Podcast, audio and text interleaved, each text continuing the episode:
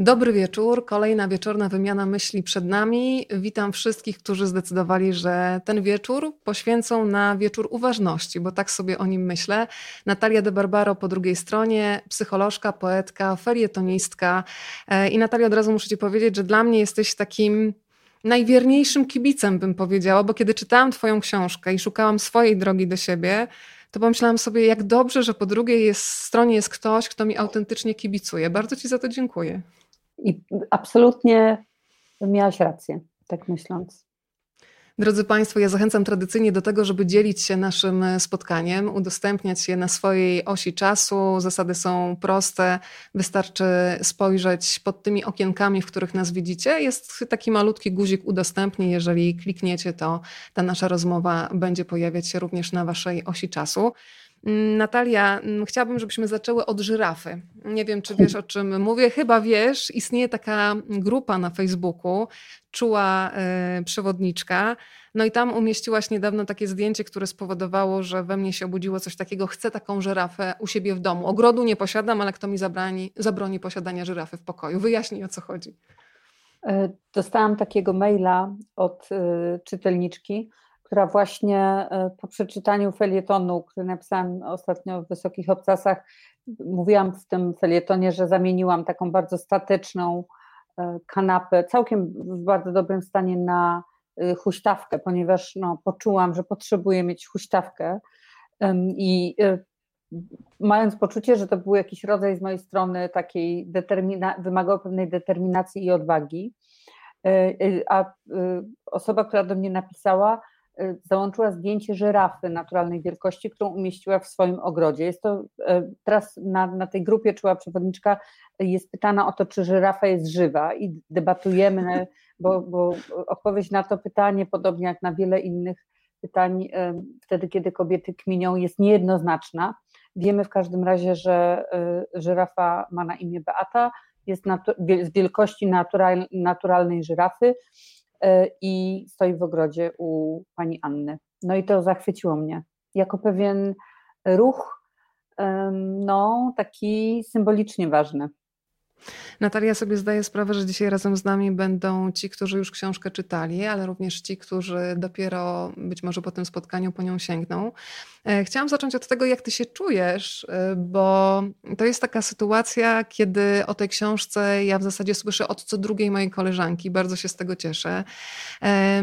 Dziewczyny piszą o tym, że kupują książkę sobie i kupują najbliższym osobom, bo to jest tak, że kiedy dostajesz coś cennego, to masz ochotę się po prostu tym dobrym podzielić. Ale ja wiem, że takie sytuacje, kiedy dostaje się tak bardzo dużo od świata, też czasami są mocno obciążające. Nie tak dawno rozmawiałam z Urszulą Dudzia, która powiedziała, że kiedy w latach 70. wyjechała do Stanów i w pewnym momencie w prasie pojawił się taki artykuł, gdzie ją postawiono na takiej liście najlepszych wokalistek po Fitzgerald, to ona mi powiedziała, że zaczęła płakać, ale nie płakała ze szczęścia, tylko pomyślała sobie, dlaczego ktoś mi to zrobił? To jest taka odpowiedzialność. Za chwilę ktoś odkryje, że ja nie jestem taka fajna, więc zastanawiam się, jak się przyjmuje taką falę dobra wdzięczności, która płynie w Twoją stronę, bo płynie i z tego się bardzo cieszę, bo Ci się należy. Wiesz co, mam e, znowu taką wielowątkową odpowiedź w sobie, bo e, ja w tym, e, jak się, jest to rozróżnienie ambiwersja, znaczy ekstrawersja, introwersja i teraz na szczęście już się patrzy na to w psychologii jako na pewnego rodzaju skalę, to znaczy, że są introwertycy, czy introwertyczki i ekstrawertycy ale że to jest właściwie skala i pośrodku jest ambiwersja, czyli ktoś, kto jest troszkę introwertykiem, troszkę ekstrawertykiem, czyli na przykład po, trochę potrzebuje energii ludzi, a trochę się potrzebuje schować. I no, na pewno to jest taki moment dla mnie, że ja jestem um, w, w tej energii ekstrawertycznej bardzo, więc negocjuję ze swoją wewnętrzną postacią introwertyczną, e, kiedy i na jak długo e, pójdziemy do norki. To jest jeden kawałek. Drugi kawałek jest taki, że zdałam sobie sprawę, że bardzo dużo czasu zajmują mi czynności asystenckie, przy czym jestem asystentką swoją, ale mnie to trochę mało pociesza, no bo nie jestem w tym dobra, y, ale na szczęście już mam y, Lucynę, która mi pomaga. To jest drugi kawałek, a trzeci chyba najważniejszy i myślę, że to jest takie coś, co będzie najbardziej trwałe, to jest poczucie absolutnego święta. To znaczy, czuję, że coś i że to jest ponadosobiste uczucie. To znaczy, że to nie. Oczywiście mam też taką przyjemność zwykłą pod tytułem, no, że coś mi fajnie poszło, że, że zarobię na tym kasę, no różne takie zwykłe, że y, no, mam, moje ego się pasie tym, że tam jestem wysoko na jakichś listach, sprawdzam to. Że czasami, nakład się wyczerpuje. Tak, zdaje się trzeci się wyczerpał ale, ale to, ale i to jest, to jest z poziomu ego, który też jakoś staram się mm, miarkować, natomiast y, mam takie poczucie ponad osobiste święta, to znaczy mam poczucie, że, to, że, że ten szum, e, czy szum, czy nawet może to nie jest dobre słowo, energia, która jest wokół tej książki, jest energią kobiet, które tęsknią do innego rodzaju uczestniczenia w swoim własnym życiu. I że to jest e, piękne, i że to jest coś takiego, co nas, e, mm, co jest nieodwracalne. E, I to, no. takie, wiesz, to szuka taka decyzja na to, żeby po prostu zamieszkać swoje, w swoim własnym życiu, na swoich własnych zasadach, nie poprzez bunt, tylko poprzez właśnie taką pracę ku sobie samej. To, ile kobiet podejmuje taką decyzję, jest naprawdę źródłem mojej wielkiej radości. A książka, to, że ta książka jest tak bardzo czytana i też dawana właśnie kobiety kobietom dają, to, mnie, to, to jakoś jest dla mnie związane z tym. Tak, kiedy powiedziałaś to słowo święto, to bardzo Ci dziękuję, bo też mam takie wrażenie, że mogę w tym święcie uczestniczyć i wszyscy, którzy dzisiaj są razem z nami, którzy tutaj dołączają do transmisji, wysyłają pozdrowienia z różnych zakątków Polski i świata. Bardzo się cieszę, że Państwo z nami są. E, powiedziałam Ci bardzo szczerze, zresztą Twoja książka uczy takiej szczerości, że ja w zasadzie przed każdą rozmową się stresuję. Dzisiaj znowu sobie tak hierarchicznie pomyślałam: ojej, ojej Natalia de Barbaro i ja, jak ja sobie dam radę, a potem sobie pomyślałam, halo, halo, Natalia de Barbaro bardzo lubi kobiece kręgi, gdzie nie ma tej hierarchii i gdzie mam wrażenie, że każdy po prostu siedzi obok drugiego i po prostu mamy sobie do zaoferowania własną energię. I tak sobie wyobraża nas dzisiaj, nie wiem, czy Państwo siedzą już w piżamie, w domu, czy może jeszcze w pracy e, z komputerem albo z telefonem, ale cieszę się bardzo, że jesteście. Natalia, powiedz mi proszę też trochę o tym, jak powstawała ta książka, bo ja bardzo dużo czytam i to, co jest dla mnie przypiękne w tej książce, że ja odbieram taką energię spokoju. Są książki, które mają taki rwany rytm, w których czuć zdenerwowanie, w którym nawet mam wrażenie, że czuć jakiś trudny moment w życiu autora, e, którego się jakoś e, no, nie dało e, wyrzucić z tej książki. On też jest często potrzebny. Zastanawiam się, czy ty faktycznie sobie zorganizowałaś taką spokojną przestrzeń. Jak dbałaś o to, żeby ta energia, ta cała bomba dobroci, która tam jest w środku, nie miała żadnych zakłóceń, bo ja po prostu otwieram książkę i czuję, że taki spokój na mnie się przelewa. To jest e, ciekawe, że, bo, bo ja jestem, wiesz, kompletnie osobą taką wariatką, nie? To znaczy w takim sensie, że energet, mam strasznie taką wysoką i zamaszystą energię, ciągle coś rozwala, mi się przewraca, mi się, znaczy wiesz, jestem, myślę, że jakbyś powiedziała, e, jakby moi najbliżsi usłyszeli, że cię e, z, z spokojem skojarzyłam, to, to że mieliby trochę ubaw. Um, ale rzeczywiście, jeśli, wiesz, po pierwsze jeszcze może się odniosę do tej hierarchii. Rzeczywiście mi się mhm. wydaje, że, że fajniej, że to jest takie ćwiczenie, um, które wydaje mi się wartościowe, żeby, żeby wyjść z tego porządku, takiego, oczywiście, wiesz, ja też w nim jakoś, y, no wiesz, jak na przykład poważyłam się, żeby poprosić y, Maję Ostaszewską żeby przeczytała e, moją książkę jako mm, audio, no w sensie w formie audiobooka, no też miałam poczucie, Boże, to dokładnie to samo, o którym Ty mówisz, Jezu, gdzie ja, gdzie Maja, nie? Gdzie Maja moją książkę i tak dalej. Ale że jak się to przekroczy, to właściwie zawsze, znaczy w moim doświadczeniu, ja zawsze wtedy odkrywałam, że po drugiej stronie jest zwykła kobieta, bardzo często zmęczona udawaniem, że jest z jakiegoś innego porządku. I ja bym powiedziała, że, że nie wiadomo, kto ma, czy, zwłaszcza te kobiety, które są umieszczane w jakiejś, bo ty na pewno też jesteś dla wielu kobiet, właśnie, prawda? E, wiele kobiet powie, gdzie ja, gdzie Weronika, nie? Ale ty wiesz o sobie, że to jest jakiś, że w tym jest fałsz i że on nie służy też tobie, nie? Więc to wydaje mi się ważne, żeby, żeby pracować nad tym, żeby zawiesić ten porządek, czy też go w ogóle jakoś unieważnić w swoim własnym życiu. No a jeśli chodzi o książkę, to ja ją napisałam dwa miesiące. E, to znaczy, no potem już tam trochę poprawiałam jeszcze, nie? Ale rzeczywiście napisałam ją bardzo szybko. Rok temu jeszcze nie miałam, nie, w ogóle nie miałam pomysłu, że ona powstanie. No potem wszystko wywaliło mi z kalendarza z dnia na dzień w, z, z, okazji pandemii, bo zajmowałam się głównie robieniem stacjonarnych y, szkoleń. No i rzeczywiście siadłam w moim pokoju który, i miałam, byłam przygotowana pod tym względem, że miałam swoją przestrzeń. Byłam go, w tym sensie gotowa i myślę też, że wiesz, no, że to, że żyłam i wszystko, co robiłam wcześniej, jakoś y, no, zrobiło mi coś takiego, że tą książkę miałam jakoś napisaną, w jakimś sensie ona się jakoś wylewała ze mnie. No, miałam takie dni, że pisałam po 30-40 stron. Tak prawie, wiesz, miałam takie poczucie prawie pewnego, że, to jest, że jestem jakąś scenotypistką. Ładowałam sobie mm, laptopa i szłam do, do lasku, akurat była wiosna, znaczy do, na działkę, znaczy na działkę, no do swojego ogrodu. Gdzieś tam odgarniałam jakieś, jakieś trawy i owady i, i tak to jakoś bardzo mi rzeczywiście poszło szybko. Miałam poczucie, miałam tak zwany flow.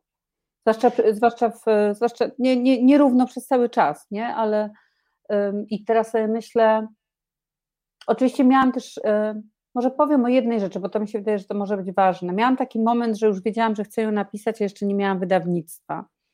I to był taki moment, kiedy ja sobie zadałam pytanie, czy pisać w, ciem, w ciemno, to znaczy, czy ja sobie sama mogę powiedzieć, tak, ktoś będzie chciał czytać to, co masz do powiedzenia, nie mając podpisanej umowy, zaliczki i tak dalej.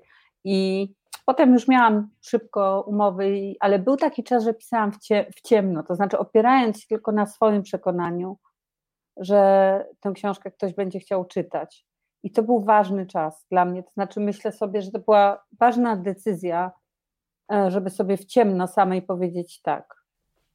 Powiedziałaś przed chwilą, że pewnie rozbawiłam Twoich bliskich e, tym spokojem, który mi się z Tobą skojarzył. Ja zawsze lubię też e, takie paradoksy, że czasami w swoim rozedrganiu takim potrafimy dać komuś spokój, ale skoro powiedziałaś o rodzinie, to od razu wywołam męża, bo jest tam taki fragment w Czułej Przewodniczce, kiedy piszesz o tym, że no, wyjawiasz pewne taktyki wypłat e, emocjonalnych i że twój mąż się o nich dowie w zasadzie podczas lektury, bo powiedział, że przeczyta tę książkę, więc się zastanawiam, czy on już jest po lekturze e, i co powiedział, bo to są chyba takie bardzo ważne słowa, słowa od ulubionego człowieka na świecie. No. To znaczy tak, on jest po lekturze i mieliśmy, mieliśmy w ogóle taką długą rozmowę na temat tego, jakie to było absurdalne, że myśmy się w ogóle zastanawiali, czy on będzie czytał to, że, że tak, że to książka dla kobiet. I on powiedział, że jemu, on mi powiedział, że jemu jest w ogóle głupio, że myśmy to w ogóle rozważali. E, i powiedział takie zdanie, że uważa, że każdy człowiek, e, że każdy mężczyzna, który kocha e, kobietę, z którą jest powinien tę książkę przeczytać, że każdy, który jest ciekawy drugiego człowieka, że trochę dlatego, trochę z powodu tego zbioru wspólnego między tym, co, co tam jest, po prostu między mężczyznami a kobietami jest duży zbiór wspólny, nie? Znaczy bycie człowiekiem, tam jest dużo w tym zbiorze wspólnym, ale też ze względu na to, że on, no, że on teraz, teraz widzi różne rzeczy, je nazywa, nie? E, używamy w ogóle teraz między sobą w rozmowach języka tej, bo to daje pewien skrót, nie?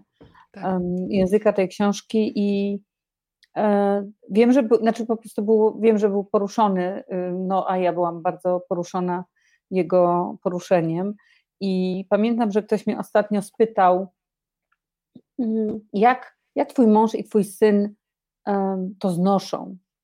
A ja powiedziałam, oni tego nie znoszą, oni to świętują. I to jest prawda. To znaczy, wiesz, to jest dla mnie coś niezwykłego, bo oni, um, oni oboje, oni obaj um, po prostu um, świętują. Wiesz, mam poczucie jakiegoś niezwykłego przywileju, że, że, że mężczyźni w moim domu są tak, tak totalnie za mną to jest tak, to mnie niezwykle zasila, niezwykle. Uśmiecham się, nawet chyba mi się trochę oczy e, zaszkliły, bo e, też mam takie szczęście. Chyba mm, różne były związki w moim życiu, ale teraz e, jestem w związku bardzo szczęśliwym i mój mąż, kiedy mówi do mnie takie proste zdanie, jestem z ciebie dumny, To jest, jest co w ogóle jest takie, po prostu robi ci się tak ciepło, więc y, bardzo się cieszę, że, że mogę też dzielić te doświadczenia. Ale powiedz Natalia, jeżeli możesz, y, który z tych wątków był dla twojego męża najbardziej poruszający? Bo każdy czułą przewodniczka będzie filtrował przez siebie. Ja też dzisiaj zaznaczyłam sobie sporo zdań, do których będę chciała się odwołać. Takich, które jakoś najmocniej ze mną zagrały, ale pewnie każda z nas, każdy z nas, widzę tutaj głównie panie, ale założę się, że mężczyźni też są po drugiej stronie, więc proszę piszcie, które dla was fragmenty były były najbardziej osobiste i takie, które zagrały z waszą wrażliwością. A twój mąż, czy było też coś, co może ciebie zaskoczyło, że, że nie znałaś go od tej strony, że to jest dla niego nie, tak istotne? E, wiem, co było dla niego najbardziej poruszające, ale nie powiem. Jasne. To jest wasze i ja to bardzo szanuję. To ja się zatrzymam przy tych zdaniach, które filtrowałam dla siebie. E, było takie zdanie, kiedy wspominasz e, Leonarda Coena i taki utwór I'm smile when I'm angry. I ja sobie pomyślałam, że przecież tak bardzo często robiłam dobrą minę do złej gry i ty zadałaś jedno krótkie pytanie, ile razy przeuśmiechałaś swoją złość? I to jedno krótkie pytanie spowodowało, że ja sobie powiedziałam, dość, za dużo razy, już nie chcę nigdy więcej. Kiedy ty postawiłaś sobie takie pytanie i pomyślałaś, że nie warto, bo to są za duże koszty. Kolejne zdanie w tej książce brzmi: zlekceważona złość nie opuszcza naszego ciała. Wiesz co, no ja nie, nie, nie, nie myślę o jakimś jednym e, momencie chyba, natomiast rzeczywiście to zdanie, e, dzisiaj pisałam zresztą, ciekawe, że pytasz o to, bo to jest taka właśnie, taki kawałek synchroniczny, bo dzisiaj właśnie pisałam felieton e, o Koenie, mm, ale to, to zdanie mnie zatrzymało i pamiętam, czasami tak jest, że jakaś linijka mi się śpiewa w głowie, na przykład budzę się rano, nie pamiętam snu, ale śpiewa mi się w głowie jakaś linijka i mam takie poczucie, że to, jest, że to jest jakiś rodzaj przekazu, że coś chcę, już powiedzmy, tak umownie można powiedzieć, że ta czuła przewodniczka, albo na różne sposoby można to nazwać, że coś chcę, żebym ja to, to zdanie, ten, ten wers, um, żeby on, żebym go usłyszała tak głęboko, więc to I, I smile when I'm angry rzeczywiście jakoś we mnie um, żyło. Um, i teraz wiesz, no ja, bar, ja byłam w bardzo różnych procesach, też w procesie terapeutycznym um, i, i ba, na bardzo różne sposoby um, właśnie pracuję cały czas, bo to nie jest w czasie przeszłym, tak jakby um, wchodząc w jakieś, pracuję nad jakością relacji ze sobą. No i wgląd tak zwany, czyli, czyli właśnie na przykład rozpoznawanie swojego uczucia, nie? na przykład złości. I potem przeobserwowywanie tego, że, że mimo tego mam uśmiech na twarzy. E, no to jest częścią tej, tej pracy. I to nie jest dlatego, żebym uważała, że jestem jakimś naj, najbardziej interesującym obiektem na świecie, tylko po prostu ja nie mam innego jakby sposobu poznawania świata niż poprzez własne oczy i doświadczenie swojego życia. I w pewnym sensie mm, to ta, ta tak zwana, to się nazywa inteligencją intrapsychiczną, czyli taka umiejętność rozpoznawania swoich uczuć, których niestety, której niestety w szkole nie uczą w przeciwieństwie do dimetylopropanu i innych y, interesujących Budowy pantofelka budowy pantofelka, no ta inteligencja intrapsychiczna jest po prostu kluczową rzeczą też dla, mm, dla tego, jak wyglądają nasze związki. To znaczy to, na ile ja umiem rozpoznać swoją złość i na przykład skąd ona się we mnie bierze, to będzie mega związane z tym, czy się na przykład będę wydzierała na dziecko, wyżywając się za coś, co, czego na przykład nie powiedziałam swojej szefowej. Nie? I, I, no i to jest mega ważne, żeby po prostu pracować nad tym tak w moim doświadczeniu. Ten powrót do siebie to jest bardzo trudna praca, ale jednocześnie taka praca, podczas której człowiek doznaje wielu wzruszeń. Ja sobie, Natalia, uświadomiłam dzięki Tobie, między innymi, że przez lata pracując już w radiu na antenie, miałam taki moment, kiedy zadawałam bardzo szybko pytania. Ja nawet chyba nawet połykałam samogłoski i zdałam sobie dopiero po latach sprawę, co za tym stało ja nie miałam jak gdyby w sobie uzasadnienia, żeby zabrać komuś czas i przestrzeń. Tylko chciałam wystrzelić szybko i zniknąć, żeby na plan pierwszy od razu był gość, żebym ja tylko za długo tam nie zaistniała. I potem, kiedy zrozumiałam, że czymś innym jest rozmowa, a czym innym jest wywiad, że rozmowa to jest właśnie ta wymiana, kiedy masz szansę na to, żeby się otworzyć, żeby czerpać, jeżeli ty się otwierasz, druga strona też, I to było też dla mnie takie bardzo poruszające, kiedy sobie pomyślałam, to jednak wykonałam kawałek drogi, że już teraz tego się aż tak nie boję. Powiedz o takich momentach, kiedy ty sama byłaś z siebie dumna, kiedy sobie uświadomiłaś, że naprawdę wykonałaś kawał ciężkiej roboty i że jesteś właśnie na tym etapie życia, na którym teraz jesteś i czujesz się w nim dobrze. Wiesz co, ostatnio myślałam sobie na przykład o takiej sytuacji, że jak kiedyś podróżowałam, jeszcze to były za przeproszeniem y, prehistoryczne czasy, w ogóle chyba przed internetem, jak jeździłam do Warszawy, tam mając tam dwadzieścia kilka lat, pamiętam, że brałam w podróż bardzo dużo rzeczy, żeby się nie znudzić. Czyli na przykład brałam e, słuchawki, tam jeszcze wtedy jakieś, nie wiem, walkmany czy coś innego. Jeszcze sobie kupowałam jedno pismo, kupowałam sobie drugie pismo, brałam książkę, komputer e, i, i, i pamiętam, że to było taka, no, taka jakieś kompulsywne gromadzenie tego, że ja muszę mieć dużo tych rzeczy na tą podróż, na te powiedzmy 2,5 godziny, czy wtedy może trochę więcej, 3 godziny. I teraz sobie zdałam sprawę, jak, e, jak wsiadałam, akurat do, leciałam e, tym razem do samolotu, że ja właściwie nie, nie potrzebuję niczego brać. To znaczy, i to był taki moment chyba podobny do, do, do tego, o czym mówisz. Znaczy, mo, kiedy sobie pomyślałam, że zrobiłam robotę jakąś, bo taka idea, że siedzę, patrzę za okno i nic, i nie mam nic, E, nic nie przeglądam i nic nie czytam. Ostatecznie miałam jakąś książkę, ale właśnie zdaje się, że jej nie otwarłam w ogóle. E, to chyba był taki moment. Znaczy, zdałam sobie sprawę rzeczywiście, że przez taką praktykę, bo dla mnie to jest bardzo kwestia, wiesz, takiej, mm, to nie jest coś, to nie jest ze świata zdobywców e, Himalajów, to jest tylko to jest energii tej, którą jungiści nazywają energią żeńską, Czyli ja bardzo wierzę w żmudną pracę. Żmudną, niekoniecznie męczącą, często totalnie przyjemną. Właśnie myślę też, że, że, to może, że ta praca może być lekka i opierać się w ogóle na zabawie, że można też praktykować zabawę, ale że, że to jest kwestia właśnie praktyki.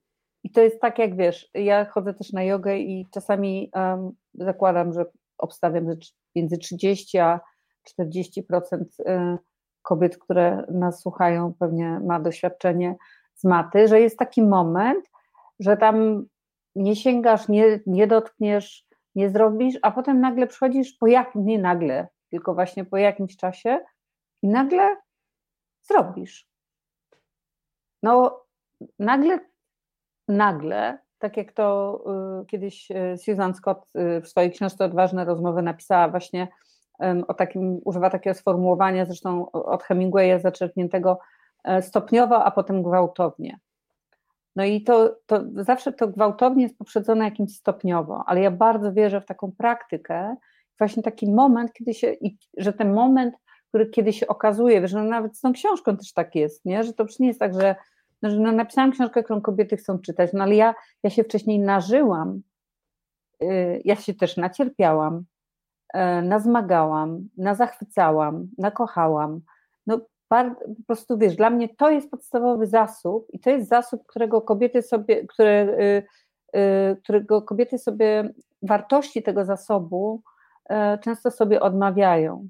To znaczy, wiesz, że lata naszego życia są naszym ogromnym e, zasobem i nasze przodkinie i po prostu, że mamy bardzo dużo tylko często wystarczy, że nam się zrobi pryszcz na nosie i już to wszystko idzie się przespacerować, nie? Albo w ogóle, w ogóle nie mamy tej świadomości, jaka to jest wartość, to co myśmy nażyły, jest takie zdanie też, Natalia, e, skoro pojawił się ten pryszcz na nosie, to jakoś ciało mi od razu wyskoczyło w głowie. Mm, kolejne zdanie, które mnie bardzo zatrzymało i spowodowało, że pomyślałam sobie, że mam jeszcze sporo pracy, jeżeli chodzi o uruchomienie takiej czułości wobec swojego jedynego domu, jaki mam, czyli wobec ciała. To jest to, które cytujesz, że powinniśmy się opiekować swoim ciałem jak niemowlęciem. Kiedy myślę o niemowlaku, to od razu taka tkliwość się we mnie budzi ale też przypominam sobie w swojej głowie wiele sytuacji, kiedy to ciało było nadużywane, albo zmuszałam je do jakiejś pracy po 12 godzin, nie wiem w imię czego, albo nie dawałam mu snu, albo krytykowałam non-stop, że to wygląda nie tak, to wygląda nie siak. E, zresztą myślę, że tutaj też bardzo potrzebne jest czasami poczucie humoru, e, które nawet dostajemy z zewnątrz, bo siedziałam ostatnio ze swoim mężem i on nagle do mnie mówi, jakie masz piękne ucho. A ucho było moim kompleksem odstające, dzisiaj już je mogę pokazywać. To jest to, tu są odbicia, to nie wiem, które. O to, to jest do nasłuchiwania ucho. Ja zawsze chciałam je zmienić, potem już je bardzo polubiłam, ale mówię, wiesz co, są już jakieś granice ściemy, no. Przecież oboje wiemy, że jest odstające i krzywe, a on siedzi i mówi, ty go nie widziałaś z tej perspektywy, z której ja teraz patrzę. Więc kompletnie mnie rozbroił, więc czasami nawet takie dobre, wzmacniające słowo, ale oczywiście kluczowe jest i tak, żebyśmy to my się w tym ciele zadomowili. Jak długo się zmagałaś z tym, bo ja się złapałam na tym, że mniej więcej do trzydziestki traktowałam siebie trochę tak, tu jest głowa, umysł, to jaki ja mam intelekt i tak dalej, a ciało to jest opakowanie i w ogóle to były dwie odrębne całości. I dopiero po trzydziestce to jest cały czas proces, ja się w tym ciele zadamawiam i jestem wobec niego dużo łagodniejsza niż wcześniej. Jak to u Ciebie wyglądało? Mm, wiesz, e, znowu nie mam poczucia jakiegoś e, takiego mm, spektakularnego przełomu, ale mm, co, coraz, można powiedzieć, coraz ważniejsze mi się wydaje ciało. E, na pewno dla mnie yoga była ważnym doświadczeniem, bo to było takie doświadczenie, kiedy jak zaczęłam praktykować jogę, się okazało, że nie wszystko się da zrobić głową. Zaczęłam też dość dawno temu czytać takie powiedzmy około buddyjskie książki i tam trafiłam też na takie zdanie, już nie pamiętam jakiegoś mistrza tak zwanego, lepiej nie zaglądać, bo nie wiadomo co, co mistrz, to się potem okazuje, że jakieś straszne rzeczy się tam wydarzały, no ale okej. Okay. W każdym razie powiedział, e, e, przeczytałam takie zdanie, nie myślisz o sobie, że jesteś swoją ręką, nie myślisz o sobie, że jesteś swoją nogą, dlaczego myślisz, że jesteś swoją głową? Nie? I wiesz, to moje doświadczenie z ciałem jest jakimś takim rzeczywiście odkrywaniem. Wydaje mi się, że trudno o czułość wobec siebie i na siebie inaczej niż poprzez ciało. Myślę, że yoga mnie dużo uczyła tego. Też bardzo poruszającą, to, to jest akurat dość świeże, ale bardzo poruszającą dla mnie książką była taka książka, która chyba nie jest na polski przetłumaczona, Elizabeth Lesser Broken Open i ona tam ma taki rozdział o ciałach, y, o sercach i płucach i mówi o tym, że zdała sobie sprawę, że jej serce dla niej bije od, od początku jej życia. I to jest coś, co bardzo mnie jakoś poruszyło. Zdałam sobie sprawę, że moje serce y, bije dla mnie i twoje oczywiście dla ciebie i Magdy, i Leski, i Kasi, i Agnieszki, i Moni, e, że to, że to jest taka cicha praca w służbie nas, nasze serca, nasze płuca i to traktowanie siebie jako takiego worka, e, do którego czasami coś trzeba wrzucić, albo które trzeba jakby po, pogonić, żeby szybciej, więcej. Była taka reklama jakiegoś środka przeciwbólowego Przewiń ból. E, no to to jest straszne, to jest straszne. Mm, myślę też, że jest ogromna mądrość w ciele, to znaczy ciało nie kłamie. Ciało po prostu nie kłamie. Um, że w, no, mieszkamy, tak jak powiedziałaś, że, że, że to jest nasz dom. Y, to traktowanie jako niemowlaka, to ja to cytowałam z, z książki profesor Aaron dla wysoko wrażliwych, ale mi się wydaje, że właśnie szczególnie ci, którzy którzy się identyfikują z tym pojęciem, czy to jest jakieś podobno około między 15-20% ludzi, no to już oni szczególnie mają taką pracę właśnie takiej mm, czułości, czułości wobec swojego ciała, ale w ogóle ja bym, ja wiesz, w pewnym sensie, jeśli bym miała teraz myśleć takimi słowami, których nie lubię, jak mistrz, to mhm. ja bym, czy mistrzyni, z tego porządku hierarchicznego, to w tej chwili ja bym myślała, że moje ciało jest moim mistrzem w jakimś sensie, czy mistrzynią i, i moja dzika dziewczynka. Że to są, że ci mistrzowie, czy tacy przewodnicy, przewodniczki właśnie są inni niż byli kiedyś. Wiesz, o czym sobie teraz pomyślałam? Że czasami mamy mistrzów y, bardzo blisko siebie ja mam tatę, który jest po amputacjach nóg, porusza się na wózku, świetnie sobie mhm. radzi i pomyślałam sobie teraz, że on mi pokazuje nieraz, nie dwa w życiu, jak wstawać bez nóg e, i jego podejście naprawdę do świata, czasami kiedy się do niego dzwoni, jak się czujesz dobrze. No i tylko nie mam nóg, ale ja się dobrze czuję. Cieszę się, że mam wnuki, że, że, że funkcjonuje i to, to jest taki po prostu optymistyczny człowiek. I ja też w takich sytuacjach, kiedy czasami, no jak każdy miewam jakieś takie durne momenty, kiedy staję przed lustrem, mówię tu celuli, tu coś i potem sobie myślę, hej, te nogi cię doprowadziły do tylu wspaniałych miejsc, do tylu ludzi. E, I strasznie mi się podoba to, co teraz e, mówisz. E, to serce zostaje we mnie, że to serce cały czas teraz dla mnie bije, pompuje krew, pozwala nam się spotkać z Tobą i z wszystkimi, którzy dzisiaj są razem z nami. Dzięki, zapamiętuję sobie to serce i zostanie ze mną na długo. Ale muszę Ci mm. powiedzieć, Weronika, że ja po prostu, jak Ty cytujesz te swoje myśli na temat swojego wyglądu, to ja już, muszę Ci powiedzieć, ja już ledwo żyję bo patrzę Już po prostu jest. na tak piękną kobietę i w dodatku jestem dość przekonana, że nie, że, że nie jestem jedyną, która to w tej chwili myśli i wiesz, to nie o to chodzi, żeby Ciebie pocieszać, tylko po prostu no oszczędź nas, uspokajam się, aczkolwiek mogłabyś porozmawiać z, z moim mężem i, i, wiedziałabyś prawdę, jaka jest. I czasami ja bym chciała siebie zobaczyć oczami innych. To by było też świetne doświadczenie, ale to nie jest o mnie rozmowa. Idziemy teraz w głąb, e, nie do przodu. E, to jest kolejne zdanie, które mnie zatrzymało, ponieważ stwierdziłam, że bardzo często aktywuję u siebie opcję królowa śniegu. Czyli idę jak taran, tu muszę coś zrobić, tu muszę załatwić, tu muszę zadzwonić do tego stopnia y, zajeżdżam się, że nawet nie daję sobie przestrzeni, myślę, że to nie jest tylko moje doświadczenie, ale również Państwa po drugiej stronie, że nawet nie daję sobie tego momentu na celebrowanie, jeżeli coś się uda. Y, jeżeli y, nawet nie się uda, tylko uczę się nawet tego, że zasłużyłam na coś albo coś dobrze zrobiłam, bo to się samo nie wydarzyło. Tylko, że nie mam takich przystanków na to, żeby się nacieszyć. Jak tę królową śniegu trochę zdeaktywować i powiedzieć jej, fajnie, że jesteś, ale nie zabieraj mi przestrzeni na radość, wpuszczaj dziką dziewczynkę. Mm, wiesz co, y, tak jak mówiłam, że nie lubię. Poczekaj, bo właśnie się zorientowałam, tak. że y, kabelka nie ma. Jakiego kabelka nie ma? Się, y, że właśnie mi się zaraz mi laptop włączył już. A, okej, okay, jesteśmy. Okej, okay, to jest właśnie jeden z tych momentów. Wiesz, y, y, mówiłam, że nie, że jestem, że nie lubię tego porządku hierarchicznego, natomiast mhm. zdałam sobie sprawę z pewnego paradoksu jakiś czas temu, mianowicie, że dość, że jestem zwolenniczką pewnej wewnętrznej hierarchii. To znaczy doświadczeniem, nie powiem, że wszystkich, ale wielu kobiet, a właśnie też na y, warsztatach, które prowadzę, no bardzo mam taki przywilej, żeby z bardzo bliska oglądać Y, kobiety, to myślę sobie o tym, że, że, że jest potrzeb, że jest, wiem, że kobiety mają wielogłos. I no, co ja mam, trochę, wiele kobiet ma takie doświadczenie, e, że po prostu co ja mam zrobić z tymi wszystkimi głosami, że one się troszkę tak jakby w nas przekrzykują, nie?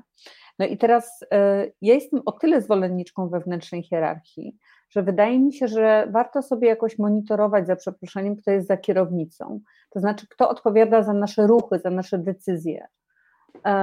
I chciałabym, żeby mm, ten głos, powiedzmy, królowej śniegu, żeby, żeby powiedzmy ta czuła przewodniczka, czy jakkolwiek sobie tam nazwiemy,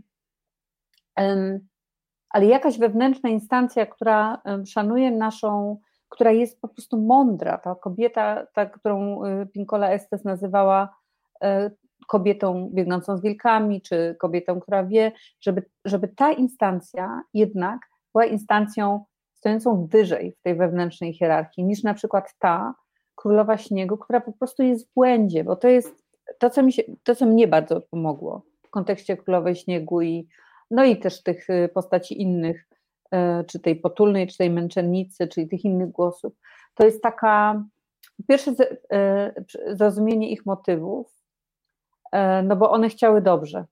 I to jest dobrze wiedzieć, że ta królowa śniegu jest w gruncie rzeczy jakoś nieszczęsna w tym, że ona myśli, że ty musisz biec. I ona to robi, znaczy te, te, ten motyw jest motywem pierwotnie, który miał to służyć bo, bo na przykład się bał, że jak tam nie wyrobisz tych 14 godzin, to coś tam.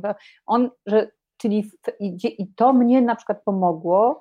Y, rzeczywiście takie poczucie w ciele, zrozumienia, ale nie, nie wiesz, nie, nie, nie lewą półkulą, e, że, że te motywy pierwotne tych głosów, które nam teraz nie służą, były dobre, znaczy, że one chciały dobrze, a równocześnie, że, one, że to jest nieaktualne, że to nie jest, że się w pewnym sensie pomyliły w swoich obliczeniach. To już nie I służy że już nie służy. No ja na przykład tak wierzę, no to jest takie na przykład doświadczenie, ja się, jak jestem na macie, no w czasach mam nadzieję, które niedługo wrócą, że, że chodziłam właśnie na przykład na, na, na jogę w, w grupie, łapałam się na przykład na takiej ambicji, żeby coś zrobić lepiej, żeby się docisnąć i żeby zrobić też lepiej, żeby y, niż, niż kobieta obok, którą przecież, która jest moją siostrą, którą ja zapraszam na moje warsztaty i tak dalej, a nagle się ujawnia we mnie taki motyw takiego, no właśnie, czy i rywalizacyjny,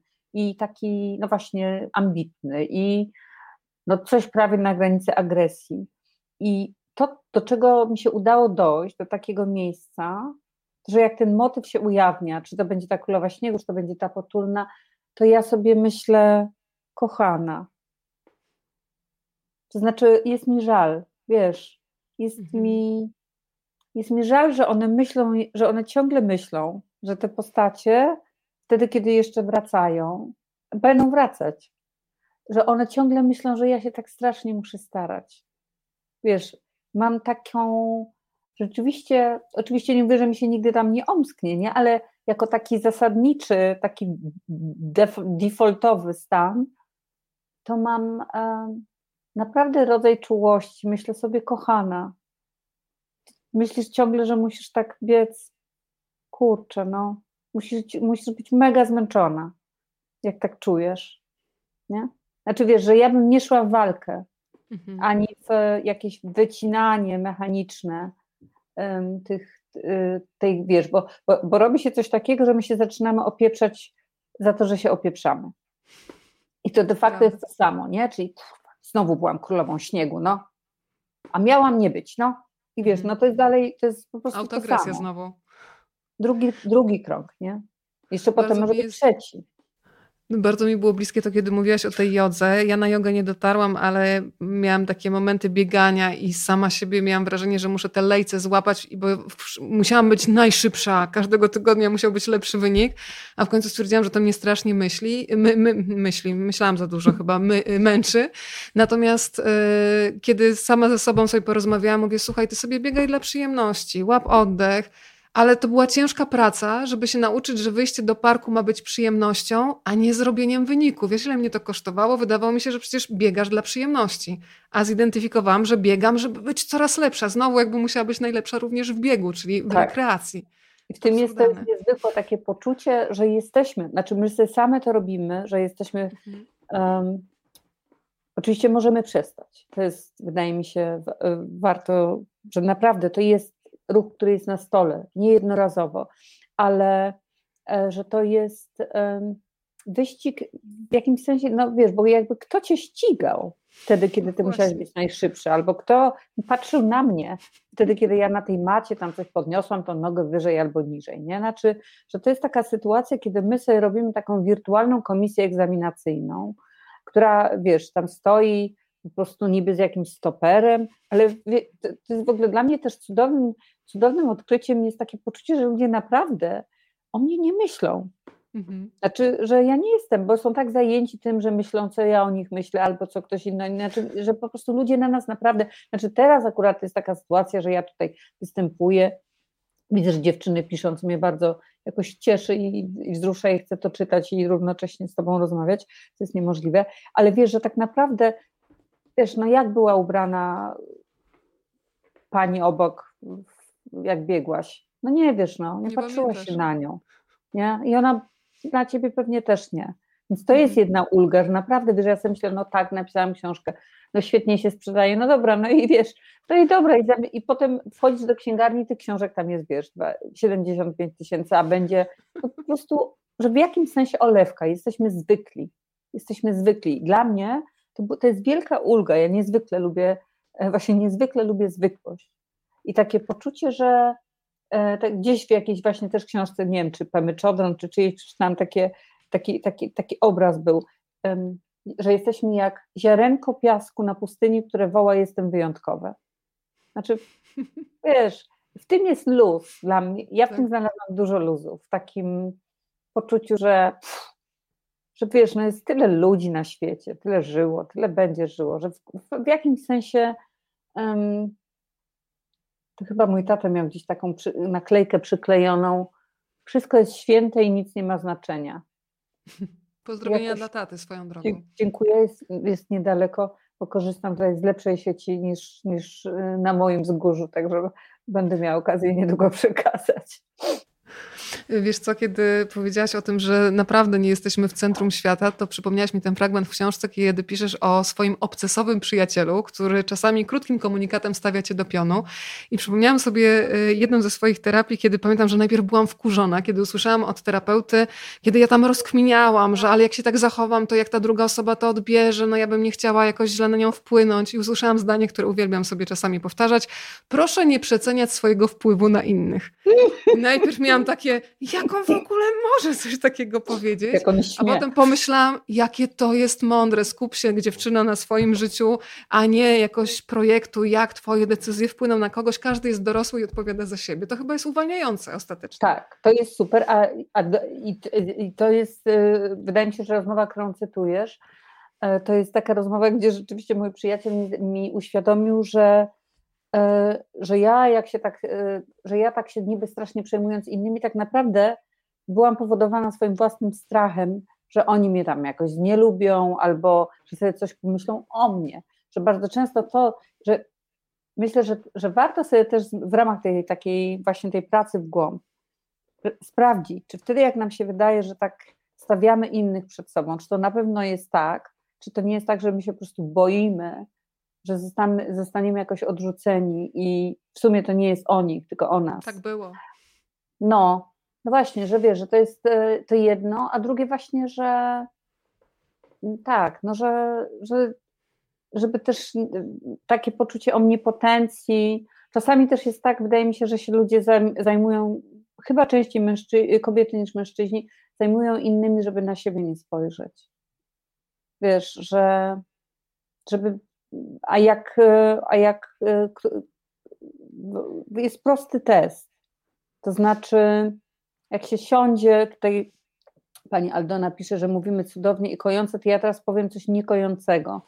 To znaczy, jak, jak, chcesz e, sprawdzić, jak się z sobą masz, jak jesteś tak strasznie zajęta tym, tym spełnianiem potrzeb innych, czasami wyimaginowanych, albo nawet wmawianych im, to, no to po prostu można wyłączyć telefon, wy, zejść z ekranu, wsiąść na 10 minut i siedzieć, sprawdzić, gdzie jest ten hałas tak naprawdę.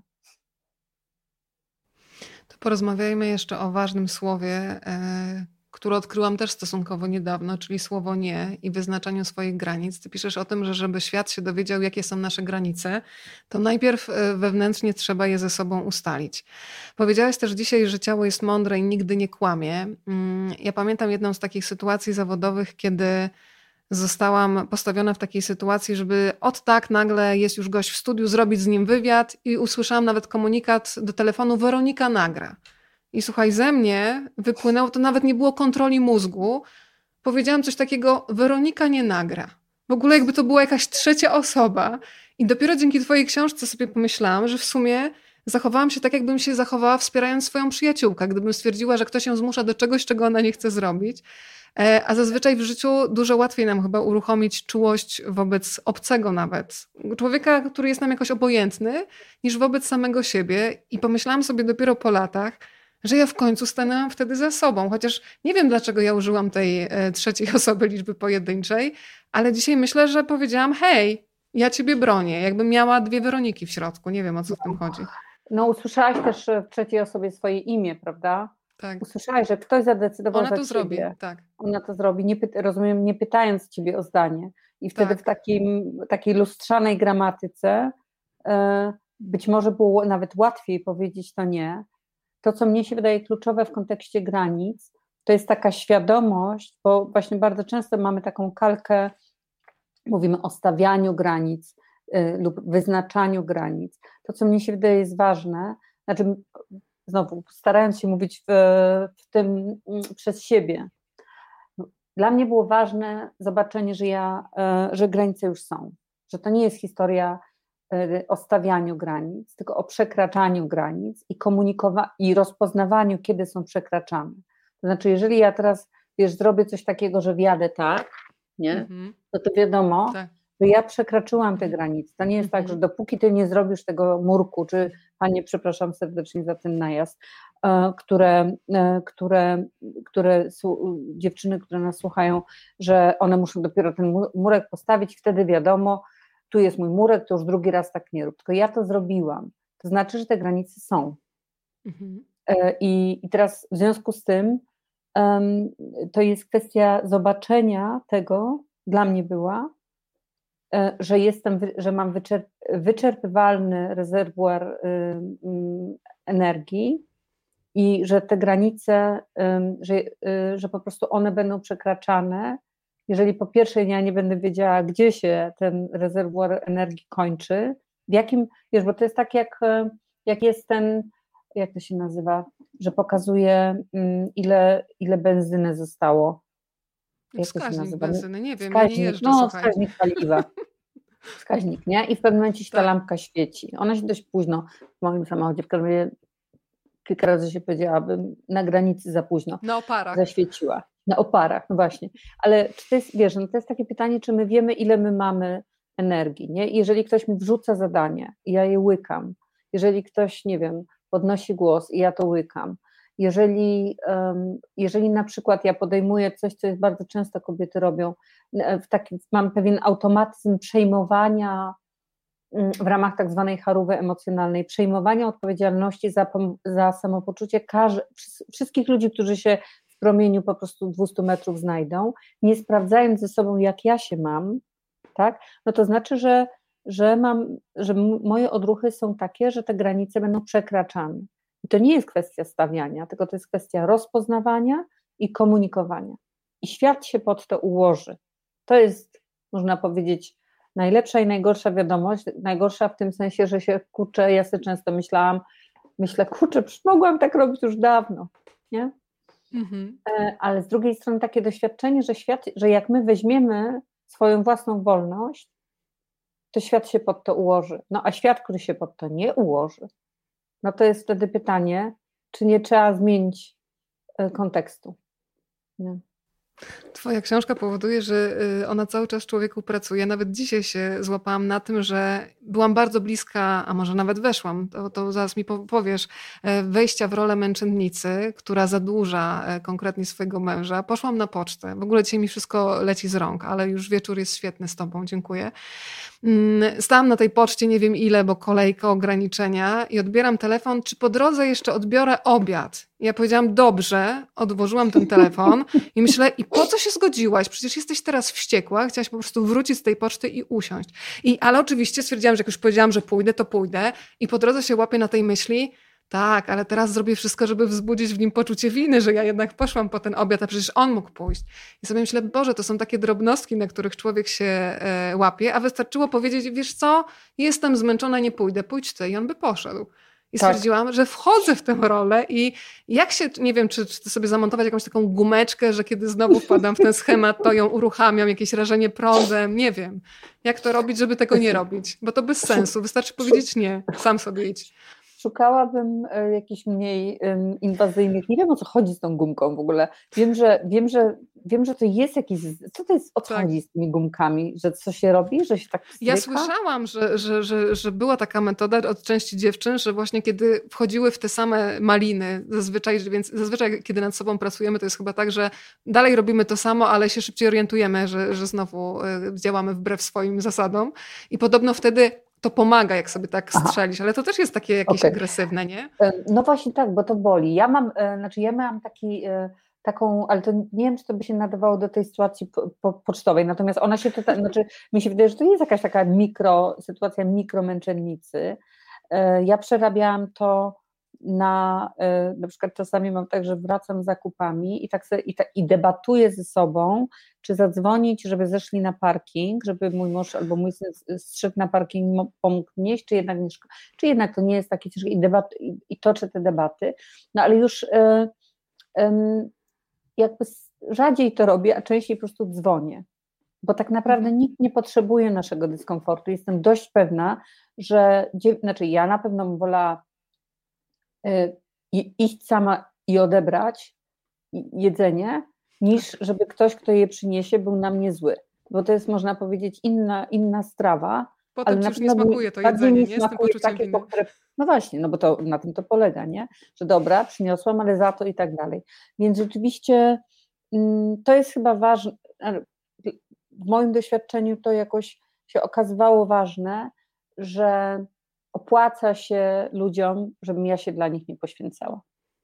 Że im się to opłaca, tak? I to jest, y, znaczy, że y, naprawdę jest lepsze, lepsze mówimy na, na przykład na takie jedzenie, mówimy paskudy, na takie, wiesz, już takie najgorsze jedzenie, co się tylko zalewa, nie? To mówimy na nie tak. paskudy, że lepiej, zje, że lepiej zjeść paskudę, niż zjeść, wiesz, ciskany po prostu na, na, na stół obiad zgotowany przez kogoś, kto był zbyt zmęczony, żeby zgotować, ale zgotował. Nie? I naprawdę nikt tego nie potrzebuje. Znaczy, ja odkryłam, że jest tak ścisły związek między tym, jak ja się mam ze sobą, a jak, jak, jaka jest jakość moich związków i na ile moi bliscy są ze mną szczęśliwi, że to dbanie o właśnie jakość więzi ze sobą jest po prostu najlepszą rzeczą, jaką możemy zrobić dla innych. No i to jest w tym słynnym powiedzeniu, którego po prostu nie lubię. Szczęśliwa mama to szczęśliwe dziecko. To jest, w samolocie tym, najpierw daj tak, dziecku maskę, tak, a potem sobie. Tak. Nie lubię tego szczęśliwa mama, to szczęśliwe dziecko, bo w tym jest jakoś dla mnie pobrzmiewa coś takiego, że jakby to chodziło tylko o mamę, mhm. to to by był za mały powód, nie? żeby ona była szczęśliwa. No ale jest to prawda. No. Czyli żeby nie, nie nalewaj spróżnego dziewczyno. No. Znaczy mówię do siebie, do ciebie, do wszystkich, tak, do Magdy, do Magdaleny.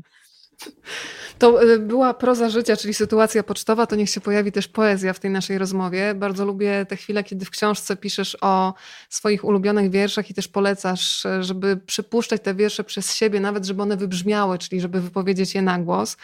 I jest taki fragment, kiedy piszesz też o tym, żeby nie bać się zanurkować do takiego wraku, żeby przejść przez ten ból, żeby przejść przez strach, żeby zaakceptować, że to też jest część nas.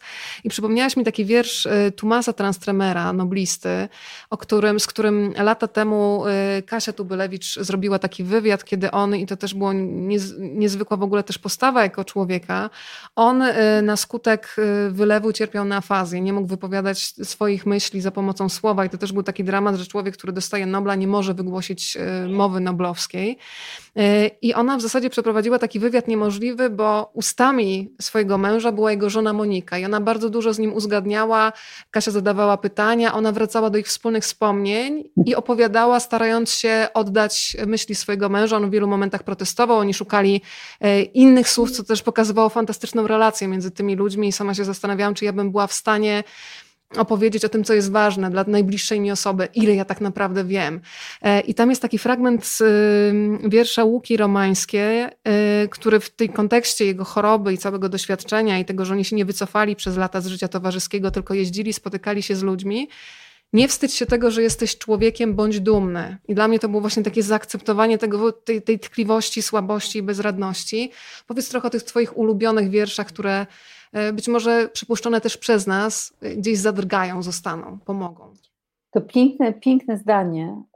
Przypomnij, od razu mnie to jakoś przeniosło do takiego zdania, e, podob, niby bardzo innego, a też bardzo podobnego, które wypowiedziała Marian Woodman, że trzeba sobie wybaczyć, że się jest człowiekiem. No to jest właściwie w jakimś sensie to samo. Wydaje mi się, że to, to mhm. taka E, a nawet być może potem zaprzyjaźnić się z tym, że jesteśmy mm, w ciele, wcieleni, że nie jesteśmy, że wiesz, ta, ta taka tęsknota do, do bycia właśnie twu, twu, twu, twu, perfekcyjną, jest tęsknotą do śmierci, do martwoty, do mhm. czegoś, co nie istnieje. To tak jakby odwołując się do tego, co zacytowałaś. No wiesz, y, mogę wymieniać y, poetów i poetki, którzy byli i są dla mnie ważni. To ja bardzo lubię się uczyć, znaczy teraz to już może mniej niż kiedyś, ale uczę się jednak co najmniej, no myślę, że parę razy w roku jakiegoś wiersza na pamięć. Bardzo lubię taką poetkę, której prawie nikt nie zna, Anne Carson. Ona jest chyba Kanadyjką. Lubię niektóre wiersze Plat, chociaż um, mają one oczywiście energię też taką mroczną. Um, lubię um, moim ukocha bardzo kocham wiersze Węclowy, Brockiego.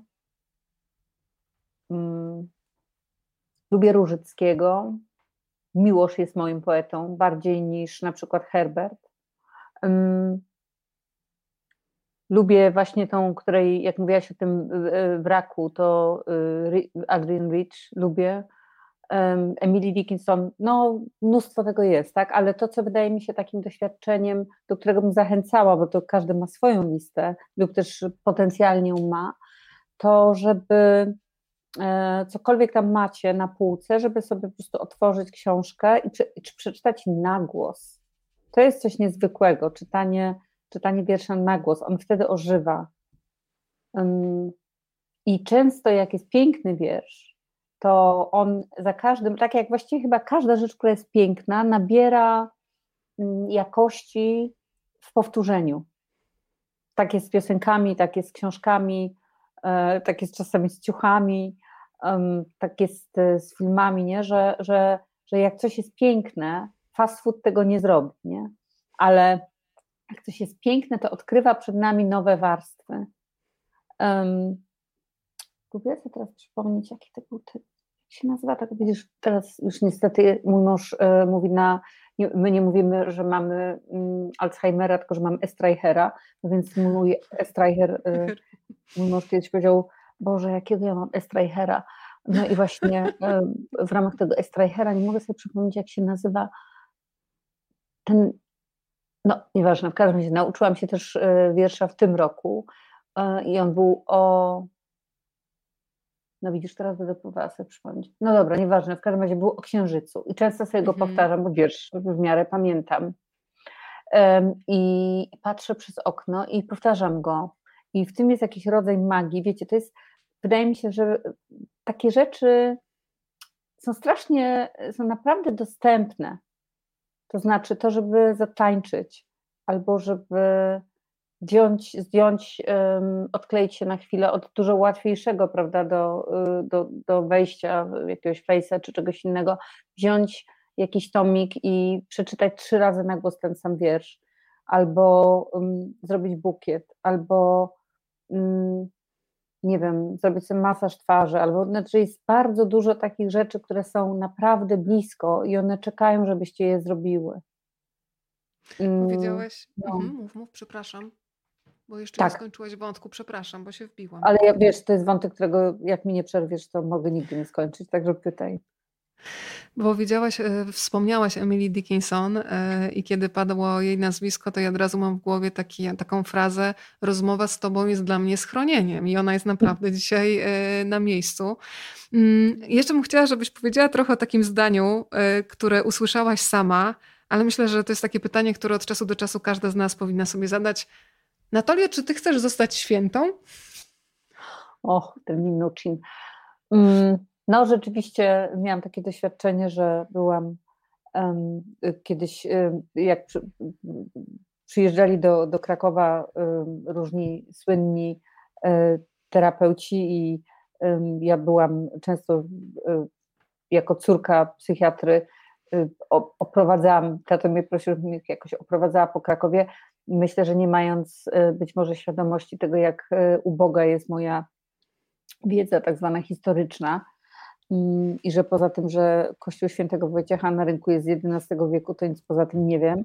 No ale w każdym razie starałam się oczywiście być miła, zwłaszcza, że wtedy miałam właśnie tą potulną bardziej rozwiniętą niż, niż teraz, ten głos potulny. No i ten minucznik, który był taki mega wypasiony, wiecie, po prostu taka Lady Gaga psychoterapii, nie? I, I on w pewnym momencie wśród takich moich starań, gdzie ja już nie wiedziałam, czy po prostu mam najpierw otwierać drzwi, czy mam najpierw y, lecieć po kartę, jak byli w knajpie, czy cokolwiek, po prostu chciałam, byłam prawie zastarana na śmierć, żeby im było przyjemnie. I on wtedy tak utkwił we mnie wzrok i to, i, i to było, wiesz, no jak tak, taki jak taki terapeuta tak utkwi w tobie wzrok, już nawet nie musi być Lady Gaga, nie? a już, to już zawsze jest znaczące. On tak utkwił i popatrzył się na mnie i powiedział: Natalia, do you want to be a saint? I najlepsze jest to, że ja to wtedy naprawdę, jakby ja tego nie zrozumiałam, mhm. jako interwencji terapeutycznej, którą on de facto podjął, próbując mi powiedzieć, myślę, żeby nie próbować tego, tylko raczej wydawało mi się, że to jest komplement w pierwszym momencie. No ale to, to pytanie, jak wiele innych pytań, które mi mądry, mądrzy ludzie zadawali, mm, że to pytanie zostało we mnie. I, I teraz, jak myślę sobie, że na przykład świę, świętość jest blisko, e, dla mnie blisko słowa doskonałość. Ja na pewno chcę być dobrym człowiekiem, serdecznym, dającym innym, ale e, nie chcę być świętą. Bo w tym e, to jest dla mnie za sterylne słowo chcę jakoś się mierzyć też z taką materią życia, też z jakimś brudem, zmaganiem, trudem, seksualnością, bogactwem, jakimś, um, jakimś nawet szlamem, znaczy wiesz, po prostu chcę dotykać życia. No a życie nie, nie jest z poleru. Nie jest na szczęście z plastiku. Życie to też jest czasami umiejętność proszenia o pomoc. Y, uzmysłowiłaś mi też, y, dlaczego czasami tak trudno mi się przemóc i powiedzieć wprost, że czegoś potrzebuję. Napisałaś takie zdanie, które we mnie zostało, że prośba o pomoc to jest po prostu nagłos przyznanie się do czegoś, że czegoś nie mam i utrata punktów wizerunkowych. Oczywiście teraz to mówię z, z uśmiechem, ale faktycznie gdzieś tam za, za tą taką niechęcią do proszenia o pomoc jest to, żeby nie pokazać swojej słabości. E, umiesz prosić o pomoc? Um, uczę się. Mm, wiesz, nie wiem jaka jest skala. Mm, na, ja myślę, wiem. że coraz, coraz, znaczy wiesz, nie, nie, pewnie jest jakiś test online, jakbyśmy sobie wygooglowały, mhm. to pewnie byśmy tam coś znalazły. Um, Lubię takie sytuacje, które są strukturalnym przyjmowaniem, na przykład masaż. Nie? To znaczy, no. wydaje mi się na przykład, że, um, faj, że fajnym sposobem um, tak jakby brania sobie y, pomocy jest płacenie, no, na tyle, na ile mhm. mamy kasę, nie? Y, za to, żeby ktoś coś zrobił za ciebie. ciebie. I to, mhm. to jakby to chętnie robię. Nie? Um, uczę się i, i, i, robię to, że, że zdarza mi się, że dzwonię do przyjaciółki i, i mówię, potrzebuję pogadać, jest, yy, do dupy się czuję, yy, o której możesz, nie? Albo czy możesz mhm. teraz. I rzeczywiście jest w tym jakiś taki kawałek, jest jakiś taki kawałek mnie, który nie chce tego robić, który chce udawać, że ja to się nie zmagam, nie? że ja to już mam ogarnięte. I, i właściwie im więcej ludzi um, uważa, że ja to już mam ogarnięte, tym, tym trudniej może być wykonać taki telefon. Ale ja to um, praktykuję, staram się to praktykować.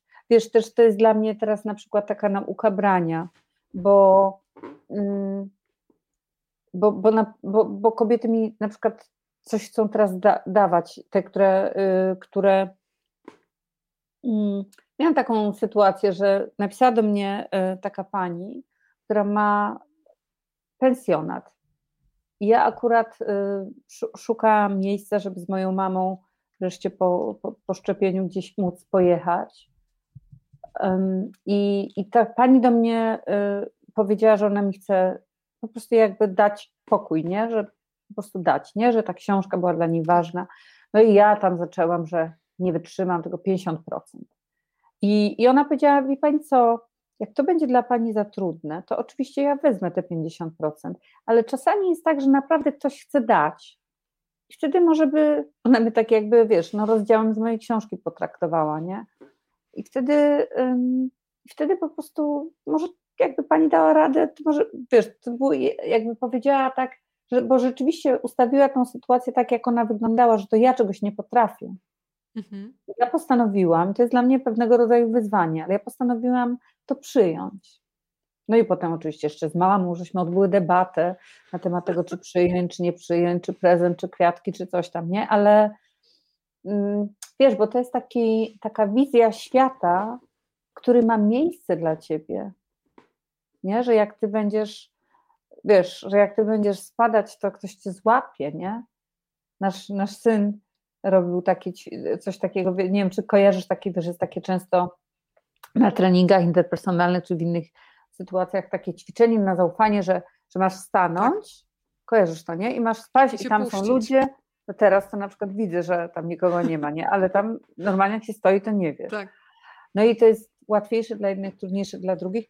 Ja y, pamiętam, że dla mnie jakimś takim naprawdę świadectwem, że przy wszystkich błędach, jakie popełniliśmy jako rodzice, coś musieliśmy zrobić naprawdę dobrze, były sytuacje, kiedy nasz Szymek po prostu w dowolnym miejscu salonu wołał tata łap i wpadał. Mój mąż biegł z wywieszonym językiem i nad podłogą Ale on miał, ale ten Szymek po prostu robił sobie taką z tego, wiesz, zabawę, nie? że on wiedział, że mhm. tam ktoś jest. I wydaje mi się, że jak przyjmiemy, że, e, że świat jest takim miejscem, gdzie ktoś nas złapie, że, że Wiesz co, myślałam sobie właśnie ostatnio o tym braniu, proszeniu o pomoc, że chyba dużym kawałkiem tego niebrania jest obawa, że ktoś ci powie nie, nie mam dla mhm. ciebie pomocy. A tak to się nie narażasz na to. No ale to jest e, to, co Brené Brown z kolei pisze. Widziałam, że ktoś prosił o listę lektur, więc na pewno Esther Perel, Brené Brown, Clarissa Pinkola Estes.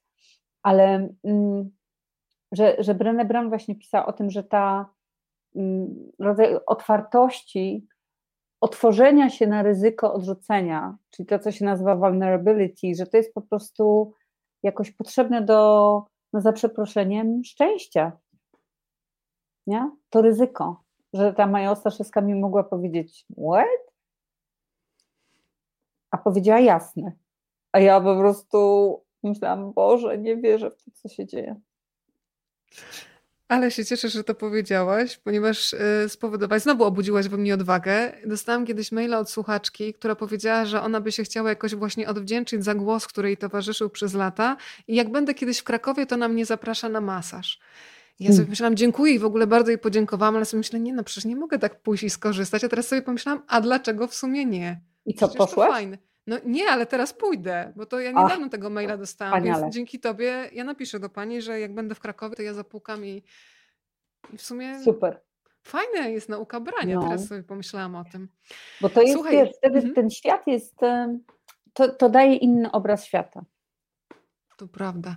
Drogie dziewczyny, komentujecie na bieżąco. Ja też nie nadążam za tą listą, która się tutaj rozwija. Jeżeli są pytania, to, to piszcie bardzo proszę z, z pytaniami, bo dziewczyny się też e, dzielą swoimi e, spostrzeżeniami. Ta lista jest bardzo długa, więc jeżeli macie pytania, to z przyjemnością je przekażę dalej. Powiedz Natalia, bo bardzo lubię też taki fragment w twojej książce, kiedy przyznajesz wprost, że ty też nie ogarniasz, bo to jest takie pocieszające. Piszesz też o kobietach...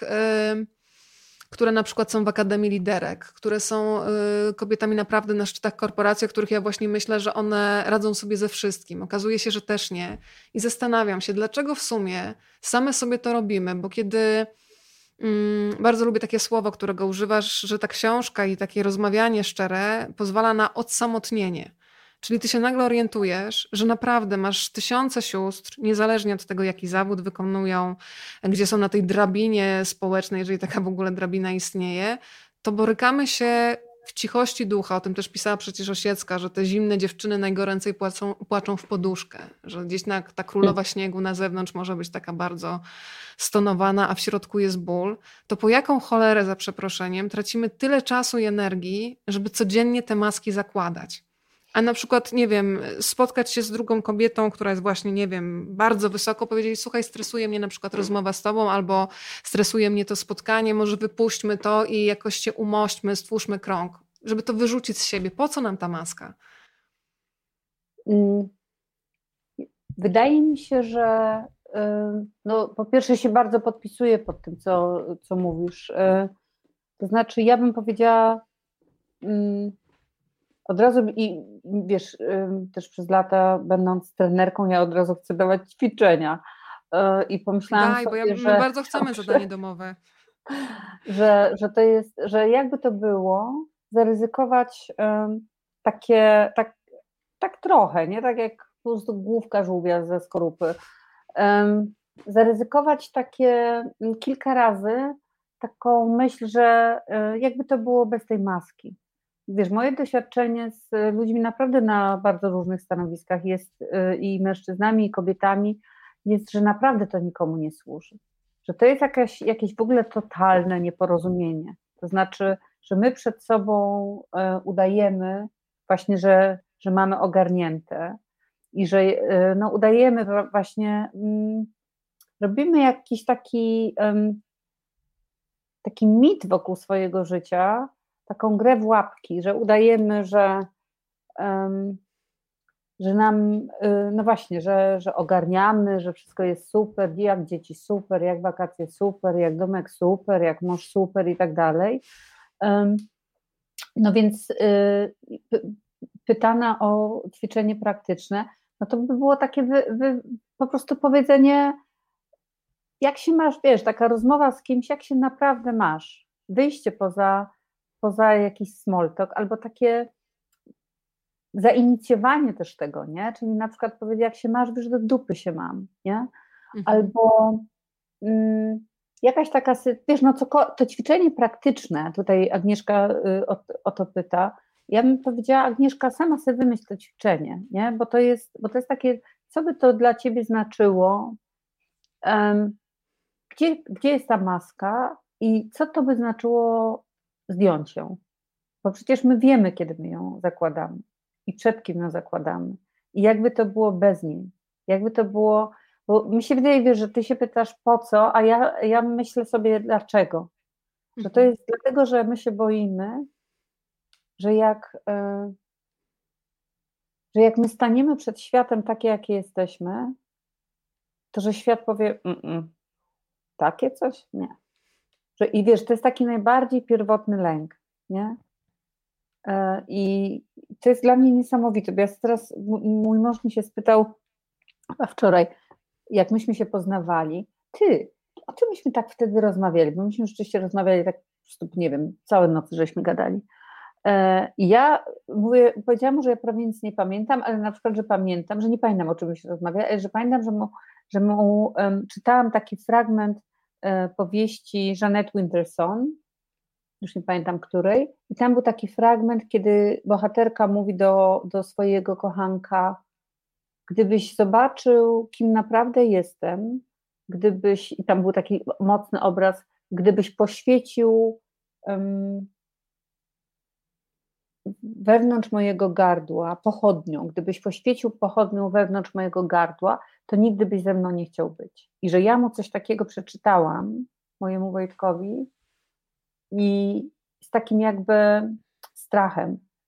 E, tak myślała, jakby był taki kawałek, który tak myślał o mnie, nie? że gdyby on mnie zobaczył taką, jak ja naprawdę jestem, to on po prostu mnie nie mógł pokochać. I on mi teraz powiedział, niemożliwe, żebyś mi coś takiego przeczytał, no co ty.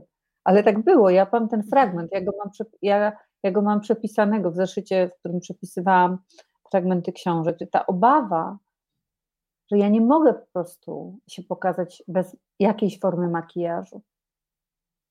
I wiesz, i jak wszyscy w to gramy, no to robi się samotność z tego, która wygląda jak długa i piękna reklama znanej marki. Um, I i wiesz, taki świat, w którym udajemy, że kurczę róże na naszych gankach y, y, y, wśród płatków śniegu kwitną w środku zimy, nie? Znaczy, wiesz, komu to jest potrzebne? Po co? Znaczy, mhm. właśnie, no ty spytałaś po co, ja potem powiedziałam dlaczego, ale to moje po co jest takim retorycznym krzykiem, wiesz, e, znaczy mnie, mnie to napełnia naprawdę wielkim bólem, bo ja widzę, że to jest, ja widzę te kobiety na, tym moi, na tych moich warsztatach, nazywają się Własny Pokój, um, jakby co. Um, Dobrze się w tym pokoju rozgościć. Tak, że wiesz, że, że one stają i to stają właśnie, te, to stają te kobiety, o których my myślimy, że no, to nie moja liga, nie? Tak mhm. jakby były właśnie jakieś ligi. Y, a potem ta kobieta staje i płacze tak samo jak my i po prostu dla mnie, ja bym powiedziała, mi się wydaje, że ja już w tej chwili mogę mówić o prawie wielkich liczb, że już tych kobiet naprawdę widziałam z bardzo bliska kilkaset i myślę, że mogę powiedzieć odpowiedzialnie, nie ma tej kobiety. Ta kobieta, o której myślisz, ona nie istnieje. A gdyby istniała, to nie wiem. Znaczy, ja bym nie chciała nią być, też powiem, tak? Że jeśli istnieje ta kobieta, która tak po prostu od początku do końca ogarnia, jej życie tak e, jest takim jakimś życiem, właśnie jakiejś takiej awatarki, e, no to ja nie wiem, ja nie chcę, ja, ja się z nią nie zamieniam. Ja wolę swoje y, y, liczne dysfunkcje, nie? Thank you very much. Wiesz co, ja się obudziłam nawet dzisiaj z taką myślą, ja nie wiem, czy ona jest dobra, czy zła, muszę sobie sama ze sobą chyba na ten temat pogadać, ale mam takie rozkminki tuż przed czterdziestką i sobie zorientowałam się, że ja cały czas, nawet nie umiem tego nazwać, mam wrażenie, że mam dziecko w dorosłym opakowaniu i nie chodzi mi o taką dziecięcość, którą jakby celowo pielęgnuję, czyli zachwyt nad światem, zaufanie, ciekawość, no, umiejętność, nie wiem, cieszenia się z drobiazgów, tylko też dziecko w takim, jak to nazwać, takim kontekście lekkiego zagubienia, nieprzystawania. Właśnie gdzieś mam, tak sobie myślę, patrzę na, nie wiem, swoje rówieśniczki, które wydają się właśnie liderkami, które ogarniają, które e, mają dom, dzieci, łączą tysiące funkcji. A ja myślę, a ja jakoś chyba nie dorosłam i nie wiem, czy ja mam się podganiać. Być może ktoś też ma podobne e, wrażenie po drugiej stronie z takim podganianiem, że czy to dziecko w ciele w dorosłym opakowaniu jest w porządku, czy jednak ono powinno kiedyś dorosłonąć? A kogo wiem. ty się pytasz? No właśnie, próbuję, sama nie znajduję odpowiedzi, więc próbowałam tutaj, wiesz, no ale nie, no, jakiś, no ale wiesz, no bo jakby, no to jest jedno, znaczy wiesz, no wiesz co ja ci powiem, nie, no czy to jest w porządku, przecież nie, nie powiem ci, że nie jest, nie, raczej to jest takie pytanie, jak można znaleźć drogę do swojego tak, Mhm. Bo, poza tym, a, a, jeśli a propos odsamotniania, mogę Ci powiedzieć, że ja łapię się no na pewno kilka razy w tygodniu na absolutnym zdumieniu, że jestem dorosła. To znaczy mam takie, mam takie coś takie, oj, a widzisz tutaj Kasia, to pisze, że tak samo, mam coś takiego, Jezu, to ja już jestem dorosła? Ale no naprawdę, takie wiesz, Boże, to ja już mogę kupować, już mi alkohol sprzedadzą. Znaczy wiesz, po prostu takie absolutne zdziwienie, że jestem dorosła. Ale wiesz, co też mam coraz częściej... kawałek mhm. dziecięcy w nas, no i po tak. prostu aleluja. Ale wiesz, co odkryłam też, co jest powiązane z ciałem. E, ostatnio e, nie mogę nawet chodzić w szpilkach, ponieważ mi nogi drętwią, mam jakiś tam zabieg do zrobienia, więc chodzę w takich butach płaskich, a najchętniej to bym chodziła boso, ale zauważyłam, że jak jestem w tych płaskich butach, a nie w tych cholernych szpilkach, to ja czuję jakieś takie uziemienie i kontakt z ziemią jestem dużo pewniejsza siebie. I stwierdziłam, to nawet te dziecięce trampki powodują, że ja jestem bardziej w sobie niż w tych szpilkach, w których się czuję, jakbym się przebrała w te szpilki. I to jest Słuchaj, to tutaj, też mamy, tutaj też mamy synchron. Ja sobie w ogóle kupiłam baletki, no. E, bo poczułam, że tak potrzebuję, że tak się dobrze czuję, jak mam stopy na ziemi, tylko że niestety kupiłam jakieś takie baletki na Allegro, które mają jakieś takie wy, wy, wygrubienia i to nie jest już tak dobre, ale na płaskiej i zaczęłam się w ogóle odgrażać, że e, w domu, że ja po prostu zamierzam tak chodzić po mieście. Mój, mój syn mnie bardzo, bardzo, bardzo poważnie prosił, żebym tego nie robiła. Ale dlaczego? Ale, wiesz co, um, no wiesz, on jest nastolatkiem, no um, Okej, okay, no w każdym razie negocjujemy, a poza tym no, Bogiem ma prawdą i tak będę chodzić tak, jak będę chciała. Natomiast rzeczywiście ten kontakt stóp, stopy, to jest mhm. bardzo jakaś ważna, e, ważna rzecz. Tutaj widzę, że ktoś Pytanie się mamy, tak, wokół, intuicji. wokół intuicji, jak, się, jak wyostrzyć się, więc ja od razu, moja intuicja od razu to słowo wyostrzyć, e, mm, nie podoba mi się to słowo wyostrzyć ale mm, ja bym, ją, ja bym powiedziała, jak się chyba rozmiękczyć ku niej, bardziej niż jak się na nią wyostrzyć. Ale to jest prosta, bo to jest następna rzecz, która jest prosta, tylko jej nie robimy, nie? Mhm. Czyli no ja bym, ja mam takie doświadczenie w pracy także z bardzo szacownymi osobami, z, albo także pamiętam na przykład, że kierownikom budów zadawałam takie pytania, co, co im mówi intuicja. I po pierwszej takiej fali zdumienia, kiedy ludzie w ogóle nie trochę jakby mieli tak intuicję, tak jakby wiesz, nie pamiętam jak on się nazywał, nie pamiętam, nie wiem kto to jest, ale po pierwszej takiej fali zdumienia przychodzi odpowiedź. Nie pomaga jak rękę na brzuchu położę. Jak się spytam, co ci mówi intuicja, no to po prostu, wiesz, ona mówi, nie? No i jeżeli ona nie mówi od razu, no na pewno ona potrzebuje pewnych warunków, bo w ogóle te mm, narzędzia takie jak ciało, jak właśnie intuicja, mają taką introwertyczną, jak dusza, wydaje mi się, że mają taką introwertyczną naturę, e, że one po prostu nie, do, nie one się nie pchają do, do głosu. Znaczy to nie jest pasek na żółto migający, który będzie ci breaking newsa walił i przebijał się przez jeszcze inne bodźce, nie? tylko to jest, e, że, że ci tacy cisi nauczyciele, oni potrzebują właśnie ciszy, przestrzeni. Potrzebują się, prze, żeby się przewaliła, żeby ten pierwszy natłok się przewalił. Wyobrażam sobie, ja nigdy nie biegałam, ale wyobrażam sobie, że jak biegałaś, to po jakimś czasie się jakoś tak czyściło, nie? Czułam w końcu swój oddech i to serce i już nie rozpraszałam się na przykład na audiobooka, tylko fajnie było wejść, jakby usłyszeć swój własny rytm, ale to było bardzo trudne. Bardzo długo stosowałam takie zagłuszacze, czyli zawsze muzyka albo audiobook. No tak. I ten moment przejścia na swój oddech y, to była długa praca, ale bardzo satysfakcjonująca. Tak. To jest po, podobne do, tych, do tego mojego brania rzeczy do pociągu. Nie? Mhm, ten audiobook, tak. że musisz jakąś czynność Zagadać. wykonywać, taka kompulsja, nie? że coś się musi dziać i to jest za mało że biegniesz. No ale właśnie taka sytuacja, kiedy już nie masz tego audiobooka, albo ja się patrzę za to okno, jest trochę jakby wyczyszczone, albo się tam 10 minut posiedzi w medytacji, czy coś, ja tam specjalnie nie mam w tej sprawie nomen omen osiągów, ale yy, że, że, że, że, ja bym powiedziała, wiesz, że to, to pytanie, jak wyostrzyć intuicję, czy jak, yy, czy jak wejść w kontakt z nią, że to jest tak jak z każdą relacją. To znaczy, jak się dba o przyjaźń no to jest to samo, nie? I, i, i no po prostu, że sprawdzasz, pytasz, rozmawiasz. Jak nie odbiera, to dzwonisz potem drugi raz czasami, nie?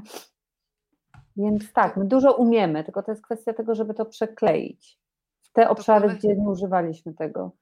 To kontynuujemy wątek e, intuicji. Agnieszka pyta, jak korzystać z intuicji tej miękkiej, czułej w twardych sytuacjach zawodowych. Tylko zapatrzyłam się na tego koka, jeśli to jest kok. Tak. Um, znaczy ja w ogóle um,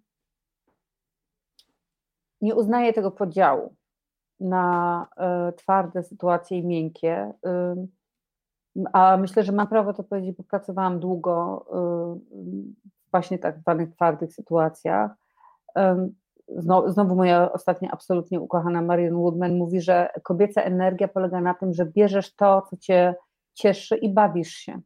No i wydawałoby się, my sobie czasami robimy taki świat, że, mm, że po prostu jak wchodzisz już do tego biurowca, już tam mówię powiedzmy tak pozapandemicznie, tak, że wchodzisz do tego biurowca, już masz ten, tego badge'a i tak dalej, to po prostu robisz takie i musisz te 8 godzin czy ileś na tym bezdechu wytrzymać, a potem i wtedy możesz sobie zrobić jakąś przyjemność, możesz, ale pytanie jest, jak to, jak, jak to zrobić w trakcie? Ja na przykład y, robiłam tak i robię, że właściwie traktuję każdą sytuację jako sytuację nieformalną. Znaczy mnie naprawdę jest kompletnie obojętne, czy to jest prezes, czy to jest dyrektor, czy to jest y, pani z produkcji. No po prostu, znaczy y, na przykład skracanie dystansu i ludzie za tym tęsknią, to, że w korporacjach wszyscy mówią takim językiem, którego po prostu, którym nikt nie myśli, jak się rano budzi, no to, to jest jakieś nieszczęście, jest taka masakra. Wszyscy się męczą nikt o tym nie mówi. E, jak się możesz, bo ty, i znowu ja to pytanie oddaję, tak, autorce, to znaczy, jak się możesz bawić wewnątrz tych trudnych tych, tych sytuacji tak zwanych twardych? Jak dopuścić do głosu um, swoją właśnie tą dziką dziewczynkę. No i od razu ja słyszę takie oburzenie, dzika dziewczynka w korporacji. Znaczy naprawdę, dużo rzeczy jest możliwe, jak wyjdziemy z klatki, która jest otwarta. Ale właśnie wiele kobiet siedzi w klatce, która jest otwarta. I to jest i walczy. Jak ja mówię, klatka jest otwarta, to walczy i mówi mi, ty nie wiesz, jak bardzo ta klatka nie jest otwarta, ty nie byłaś w tej klatce. I, i tak jakby wiesz, to jest coś takiego, co mnie ostatnio jakoś uderzyło, czasami w niektórych rozmowach, nie w, nie w tej, mhm. że jest taka prawie walka o to, że ja mówię, jesteś wolna, a ktoś mówi, nie, ty nie wiesz, może ty jesteś wolna, ale ja nie jestem. Ja mówię, ale dziewczyno, to jest możliwe, to jest możliwe, to jest możliwe. Nie, ty nie, ty nie rozumiesz. I to jest taka, tak jakby ktoś walczy, żeby być dalej więźniarką. Wiesz, bo ja rozumiem, presja jest prawdziwa, uwarunkowania, uwarunkowania są prawdziwe. Ja wiem, że ja mówię z miejsca przywileju, bo na różne sposoby miałam lżej. Ale to nie jest tak, że, że nie znam tych ograniczeń i nie uwierzę, że jest niemożliwa sytuacja taka, żeby siąść i wziąć 10 oddechów, albo żeby puścić jedną piosenkę i sobie do niej zatańczyć. Znaczy, jestem gotowa naprawdę się kłócić, walczyć, udowadniać. Nie wierzę. Możesz nie chcieć wziąć swojej wolności, możesz nie mieć tego nawyku, możesz chcieć, ale nie umieć, ale nie wierzę w brak wolności. Zostaje w głowie ta otwarta klatka bardzo mocno, tak jak kiedy mówiłaś o tym, że bardzo często nawet ci ludzie, którzy są na szczeblu, na wysokim szczeblu w wysokich korporacjach, kiedyś miałam okazję do rozmowy z takim prezesem zarządu, który mi powiedział, że bardzo często oni się czują bardzo samotni, dlatego że są pod nieustannym obstrzałem i akcjonariuszy, e, i szefów, wszystkich szefów, jeszcze jakiś tam jeden ludek nad nimi i chcą dać poczucie bezpieczeństwa swoim pracownikom, czują, że są cały czas oceniani.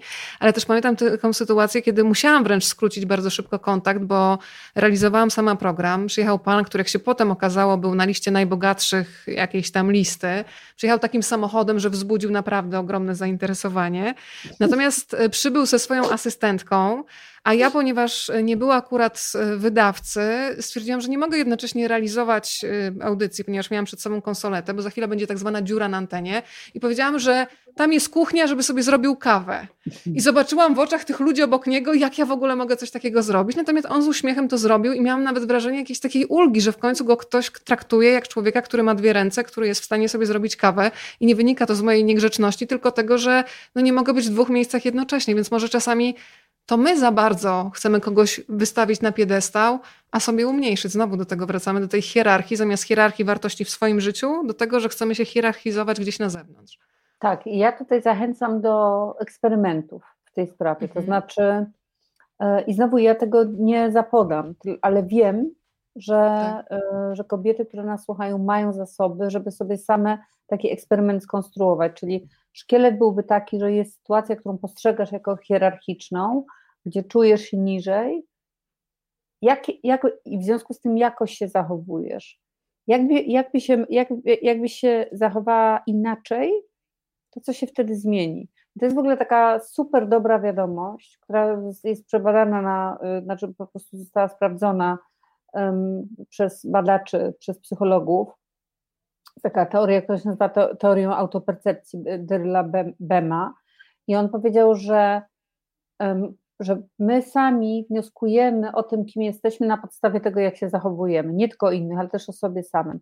Czyli w momencie, i to jest dobra wiadomość, że nie trzeba chodzić nie wiadomo ile na terapię skądinąd, każdemu rekomenduję, bo to naprawdę jest bardzo ważna i higieniczna taka trochę praca, ale że poza tą pracą, że ja tam się uczę wglądu, tej inteligencji intrapsychicznej i tak dalej, jest też taki kierunek, że po prostu możesz się zacząć zachowywać inaczej, tak jakbyś była aktorką, że na przykład, wiesz, udajesz odważniejszą niż jesteś, nie?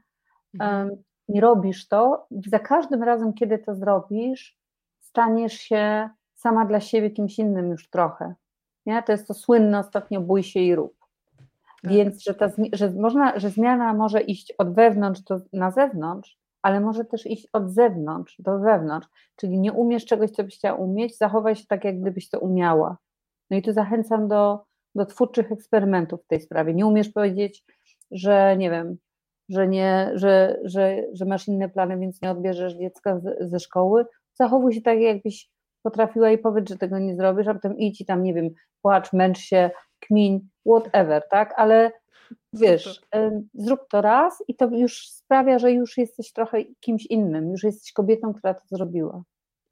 Mija półtorej godziny naszego spotkania, więc ostatnie pytanie, Natalia, do ciebie, tak jak obiecałam. E, postaramy się zam- I mam dla ciebie niespodziankę, słuchaj, ale to za chwilę. E, najpierw jeszcze to pytanie od pani Asi. Jak zaakceptować przemijanie, starzenie się, utratę czasu przez ograniczenia pandemiczne? Pandemia nasila frustracyjne myśli. No, to niezłe pytanie na koniec. Jak zaakceptować przemijanie? E, Asiu, to, nie wiem, to jest strasznie trudne zaakceptować przemijanie.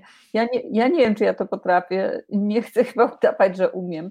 Jedyne, co bym powiedziała, to co mnie pomaga e, w, e, w kontekście pandemii, to znaczy, za przeproszeniem, powiem tak, może mało, mało, mało wojowniczo, ja sobie obniżam poprzeczkę. I do, do wiosny.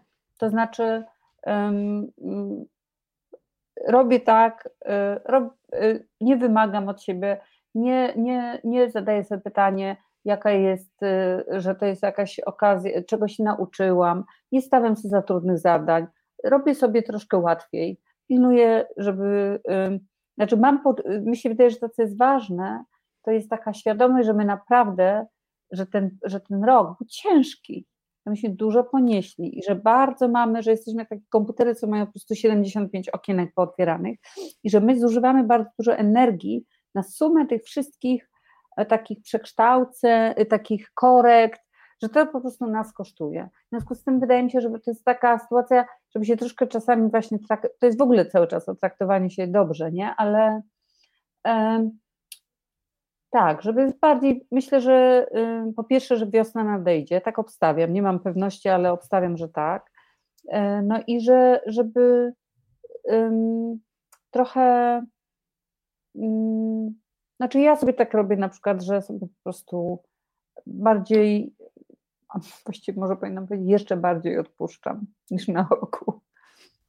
Natalia, zaczęłyśmy od żyrafy i wyobraź sobie, że żyrafą skończymy, bo w o. tak zwanym międzyczasie napisała do mnie pani Ania od żyrafy. To może na koniec jeszcze się podzielisz swoją historią, że ty dzisiaj zadałaś komuś dość absurdalne chyba pytanie. Tak, co? to znaczy y, y, pani Ania, jak, bardzo się cieszę i dziękuję, y, ma na tyle nietypowe nazwisko, że no, po prostu kliknęłam, zafrendowałam, żeby spytać, czy mogę użyć tego zdjęcia osobę o tym nazwisku, zadając jej pytanie, czy to jesteś ty, czy ty jesteś ta od żyrafy? Ona mi, a ona mi bardzo szybko, e, wysłałam zaproszenie do grona znajomych, ona mi bardzo szybko zafrendowała, co uznałam już za, za dobry znak, e, po czym e, zadałam jej to pytanie, czy ty jesteś ta od żyrafy i tutaj zapadło, wiecie, takie znaczy milczenie, nie? I takie milczenie, nie, że ktoś pisze, że widzisz te kropki, tylko po prostu milczenie. Po czym odpowiedź, e, chyba nie nie, przykro mi, ale to chyba nie ja dokładnie odpisałam. Dodałam, mieć jakaś kobieta dzisiaj przeczytała na swoim, na swoim laptopie czy telefonie pytanie, czy jest tą od żyrafy. I musiała znaleźć sobie odpowiedź na to pytanie. No może jest. Może będzie. No i co, masz zdjęcie? Mam zdjęcie. Ja wyjaśnię tym, którzy do nas dołączyli e, trochę później niż e, od początku nie są z nami. E, zaczęłyśmy od żyrafy, która jest takim symbolem tego, żeby pozwalać sobie na rzeczy, które po prostu chcemy i się nie zastanawiać, co na to ktoś powie inny. Ja teraz szybciutko tutaj sobie podzielę ekrany, bo ja tutaj jeszcze czynność techniczną muszę wykonać. O, i tu już mam. Zobacz. Udało się. I teraz tadam, dadam. Udało się czy nie udało się? No, ja no nie widzę, to nie ale... udało się. E, mężu, będziesz musiał mi pomóc, bo ta żyrafa jest po prostu niezbędna. Zrobię to jeszcze bo raz, bo on mi tu pomieszał, wiesz, pomieszał mi ekrany. Tak, tak naprawdę to, to jest wszystko jego wina. ale mhm. ja chcę bardzo tę żyrafę pokazać. Czy mógłbyś się pojawić? Ja wiem, że się wstydzisz, ale musimy tutaj pokonać własne ograniczenia. Jest, dobra, nie musisz iść. To jest komunikat do pokoju obok, a ja już pokazuję nam żyrafę. No nie mogę jej dodać. Jest. I coś jest. Jest żyrafa. Drodzy Państwo, to jest żyrafa i ja nam życzę wszystkim, żebyśmy, jeżeli mamy ochotę sobie... Ja w ogóle... swoją żyrafę. Ja napiszę teraz do tej pani Ani, ale od tej pani Ani od żyrafy, gdzie ona tę żyrafę kupiła, bo ja wprawdzie nie mam ogrodu, ale mam pokój i ta żyrafa chyba się zmieści do sufitu. Ja bym chciała mam nadzieję, taką że masz wysoki pokój, bo, bo ta żyrafa jest podobno naturalnej wielkości. A wiesz, zawsze można ją położyć, nie? Przecież taka żyrafa też leży, nie? No, a ciekawa swoją drogą, jak żyrafa śpi. Zapytam pana doktora Kruszewicza, który będzie moim gościem, który jest z ogrodu zoologicznego w Warszawie, czy żyrafa potrafi e, sobie, czy ona śpi na stojąco, czy ona śpi na leżąco, bo ja tego nie wiem. Słuchaj, bardzo Ci dziękuję Natalia za serce, za wrażliwość, za rozmowę i ta Emily Dickinson ze mną zostaje, czyli rozmowa z Tobą była dla nas dzisiaj wszystkich, a było nas, moja droga, ponad 1100 osób teraz jest razem z nami na żywo. Dużo. Byłaś, Dużo. twój dom i twoje ramiona i twoje słowa były schronieniem. Bardzo ci dziękuję. Dziękuję wam bardzo, że byłyście. Czy ja będę mogła te, ten czat potem zobaczyć? Oczywiście, że tak. Podeślę ci ja zaraz przeczytam. Pozdrowienia Dobra. dla najbliższych, u których jesteś. Tam masz jeszcze swój pokój w ogóle taki z czasów nastoletnich? Nie, bo to jest inny dom, ale mam na szczęście swój pokój w domu, który jest w tej samej wsi, także będę tam niedługo. Drogie dziewczyny i panowie, jeżeli razem z nami też byliście, rozgośćcie się w swoich pokojach i przede wszystkim w swoim życiu. Natalia de Barbaro, pięknie dziękuję. Dziękuję Ci Weronika i dziękuję Wam wszystkim.